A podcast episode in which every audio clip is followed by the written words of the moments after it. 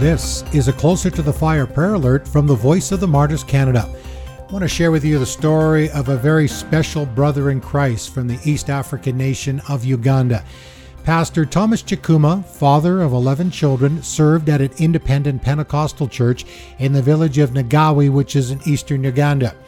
Pastor Thomas was invited by some local Muslims to participate in an open air religious debate in the larger community of Pallisa.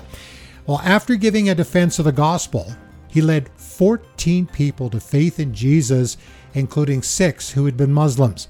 While as this meeting was concluding, angry Muslims began to shout Islamic slogans, compelling Pastor Thomas to rush away with his son. He was followed by Muslim protesters on two motorcycles which sped past him.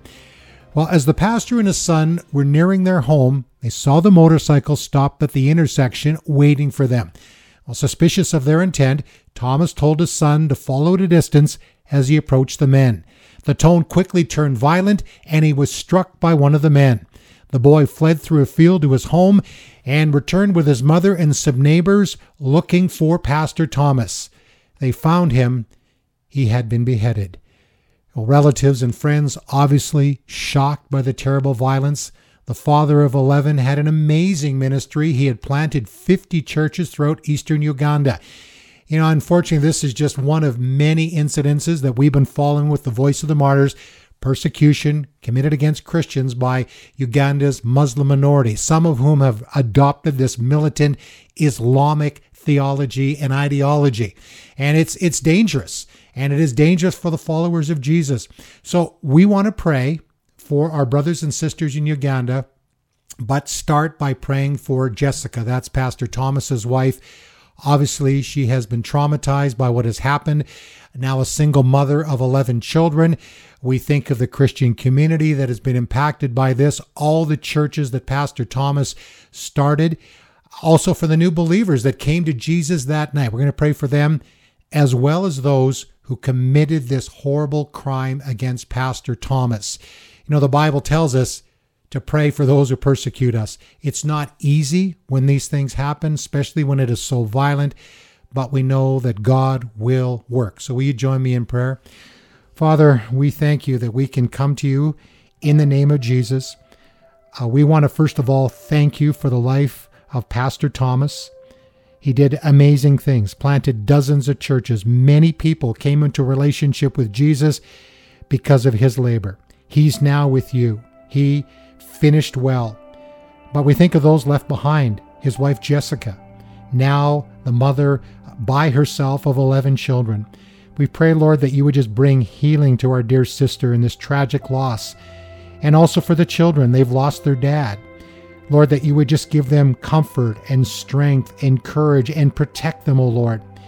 We think of as well the believers in Uganda that will also be traumatized by this event and fearing for their own safety. Lord, that you would continue to be with them, you would protect them, and that they would still have that amazing testimony of your love, demonstrating your love and your grace even to those that have committed this horrible crime, that they show it would show the love of Jesus to their Muslim neighbors. Obviously, many are open to the amazing message of God's love. Also want to pray for those that uh, committed these crimes, the perpetrators, these enemies of the gospel, that they would turn to you, they would see what they have done, this act of evil, and the conviction would fall upon them, and they too would turn to your Son Jesus. Also, want to pray for these 14 new believers who have put their faith in you, Jesus, that night as Pastor Thomas uh, defended the gospel. And now they're suddenly confronted with a potential high cost of following you.